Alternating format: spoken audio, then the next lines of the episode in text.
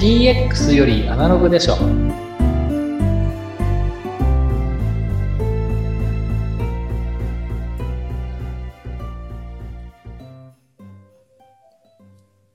こんにちは、小ラボの岡田です。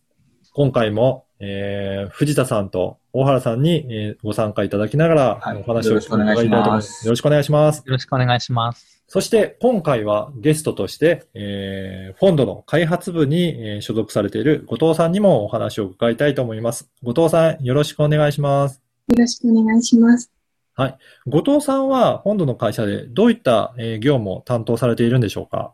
はい。開発部で OJT 中の新人になっています。あ、はい。えっ、と、今までどういった、あの、お仕事を担当されてたか、あの、仕事の内容もご紹介いただけるでしょうか？はい。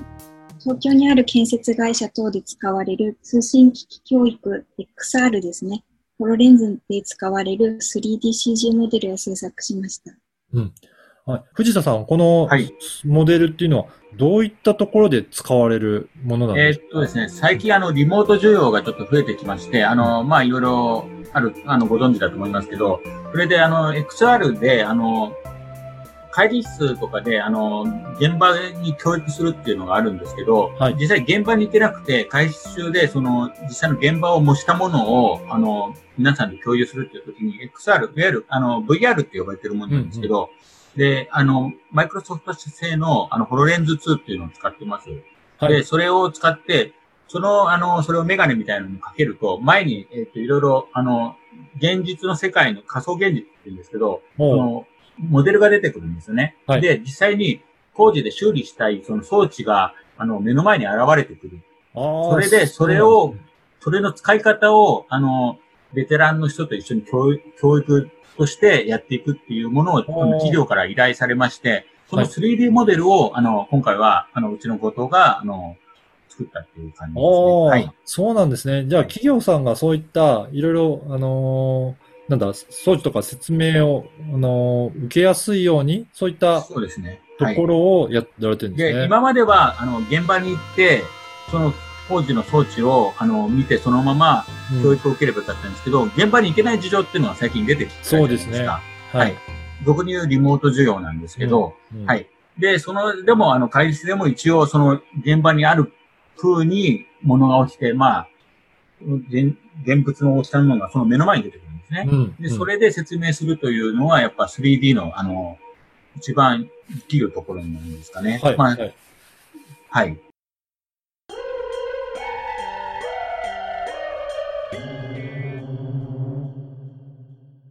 今回それ導入してみて、あのー今回テーマ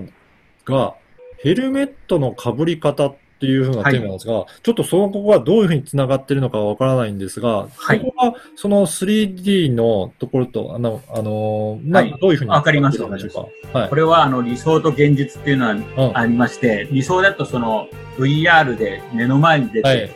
すぐやればできるだろうと思うんですけど、実際には、あの、まあ、あの、現場の方もそうなんですけど、ヘルメットを装着して、はい。VR をつけて、それでまあ音声認識で喋ったりするするんで、いろいろガジェット、まあ、カメラがついたり、マイクがついたりするんですけど、じいざ、まあ、わかるだろうってつけてみると、カメラは右側にあって、マイクは左側にあるんですけど、実際に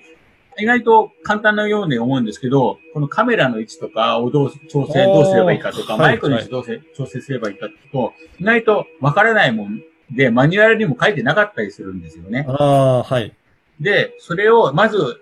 そもそも被れないと使えないんですよ。そうですね。意外とそこが、なんで、意外と被り方悩む人が多いので、まあ、それをちょっと手順的に被り方を説明して、うん。それから使うってやらないと、そもそもこれ使えないやになっちゃったりもすることがあるんですよね。で、そこのちょっとフォローなどを、あの、弊社でもちょっと担当したりしていました。はいや。っぱり理想的にはもうそのあたりは当たり前のように考えられがちなんですけど、やってみるとできない。実はそうなんですよ。組み合わせると、あの、今まで慣れたことはみんな楽にできるんですよ。はいで、ちょっと何か一つ追加すると意外と悩んじゃうってことは、うん意外と応援してあるもので、で、それを丁寧にやることによって、ハードルを下げることによって、次の本当にやりたい、その DX ですよね。うん今回の場合だと、その、目の前にある、その、仮想現実をあの、利用するっていうのは本当にやりたいことなんですけど、そこまで行き着く過程っていうのは実は、あの、丁寧に準備する必要、まあアナ、アナログなのかなと思うんですけど、それが大事だっていうのは、まあ、今回ちょっと言いたいことですかね、そう私の。ですねはい。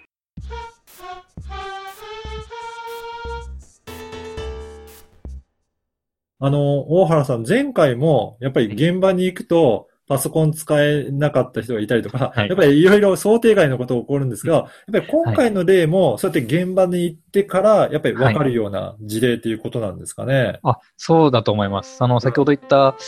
まあ、例えば画像 VR、まあ、バーチャルリアリティでうん。こう見えるよねっていうのは、大体みんな想像できるから、はいやったらいいねって面白いねってやるんですけど、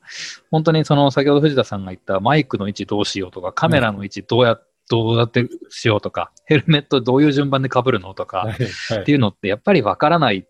そのハード的に作った人しかわからなかったりはい。しますので、うん。あの VR のヘルメットは今は結構ハード的な例でしたけど、例えば IT のソフトウェアなんかでも、現場でタブレット入れればいいじゃんって言っても、うん。タブレットの操作の仕方がわからないって言ってるのともほとんど同じ現象かなとね。思いますね。だからそのためにも現場にしっかり行って、そこをきっちりと教育するっていうところが大切なんですね。で、藤田さんのところではそういった教育も、あの、しっかりとされて、対応されてるまあ、あの、いろいろ。ろ私たちも、私たちの会社がもともと教育をターゲットにしてまして、あの、大学関係者とか、まあ、こん今回の友達が、あの、教育支援っていうのが、あの、結構、その DX 化の私、鍵だと思ってまして、はい。あの、やっぱりそこから広げることによって、あの、展開がするんじゃないかなっていうのがありまして、うちの会社でもやっぱり、会社内でも独自に、あの、教育を結構厚くするという、まあちょっと手前味噌なんですけど、OJT っていうのはうちの規模の会社だとあんまりやらないのが、まあ通常なんですけど、あのまあ結構、後藤さんとかにちょっと期待を感じてますので、あの、一応新人教育を、あの、いろいろやってる感じですね。だから専門、彼女の専門は、あの、あれなんですよ。3D モデルとかデザイン面が一応専門なんですけど、プログラムをやったり、それこそ業務改善の、あの、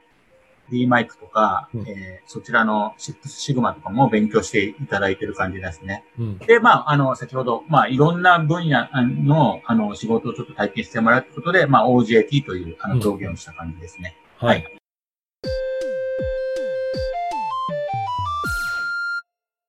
あの、後藤さんいかがですかね？そうやって、あの、し実際の仕事をやりながら、あの、現場でも勉強もされてるっていうことですけど、はい今までやられてみて、そういった印象としてはどうでしょうか？はい。やはり実践的なことをやるので、普通に勉強するよりも身につきやすいですね。うんはい。的な問題とかもありますが、やはり現場に近いところでうん。仕事をしているので、とても勉強になります。うん。はい。やっぱりそうですね。本当にやってみないとなんかわからないこといろいろあるのかなと思います。で、先ほどのヘルメットの例もそうなんですけど、やっぱり、えっと、技術的にはいろいろな方がいらっしゃるのかな。本当に被り方がわからない方もいらっしゃると思うんですけど、はい、はい。あの、まあ、もう慣れてる方は逆にいろいろともっと細かいことも、えー質問があったりとかするんですが、そういったところはどうなったでしょうかね、藤田さん。あ、そうですね。実は、あの、質問も、あの、特に会社って細かく専門が分かれてるじゃないですか。はいだから現場はもちろん現場の質問で、実践なんで、まあ、すぐ使いたいからヘルメットの被り方とかになるんですけど、あの、IT のアドミニストレーターの方とかだと、質問としては通信速度はどうなのかとか、はい。画像提送。け結局、あの、こういうガジェットをつけて、マイクで喋って、あの、やりたいことっていうのは、あの、現場で音声認識でタブレット、タブレットを使うと、あの、手を使わなきゃいけないんで、汚れた手だとタブレットなんて使えないんで、実際今ある、主流になってるのは音声認識なんですよ。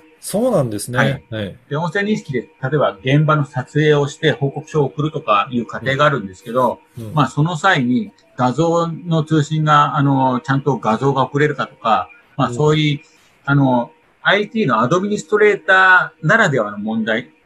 えっていうか、あの、抱えてるどうしようかっていう、やっぱ課題があるんで、そういう質問が来たりもしますね。はい、はい。あのーそんな感じで、藤田さんの感じじゃ、あのーいろいろな最新の技術も取り扱って、はいまあ音声認識だったりとか、は VR だったりとか、はい。そういったところを組み合わせながら現場に活用されてっていそうですね。うちの強みにもなるんですけど、まあ、AI、IoT はまあ、あの、先日お話しされた池田とかがまあ強いし、今回、あの、デザインが強いっていうのも、うちは一つの強みで、まあ、ごと、他、デザイナーもちょっと抱えてますんで、うんデザインが強いし、あとは、あの、うちとして得意なのは AI なんですよね。おうおう AI をやってますんで、まあ、このあたりの組み合わせでうまい具合に、あの、ソリューションを提供できればなと思っております。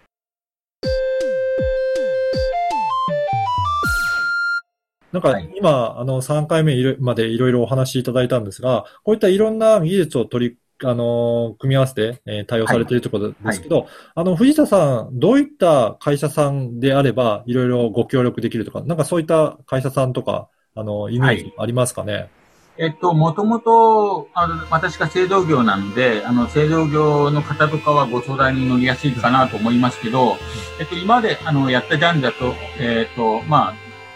建設会社とか、うん。あとは、あの、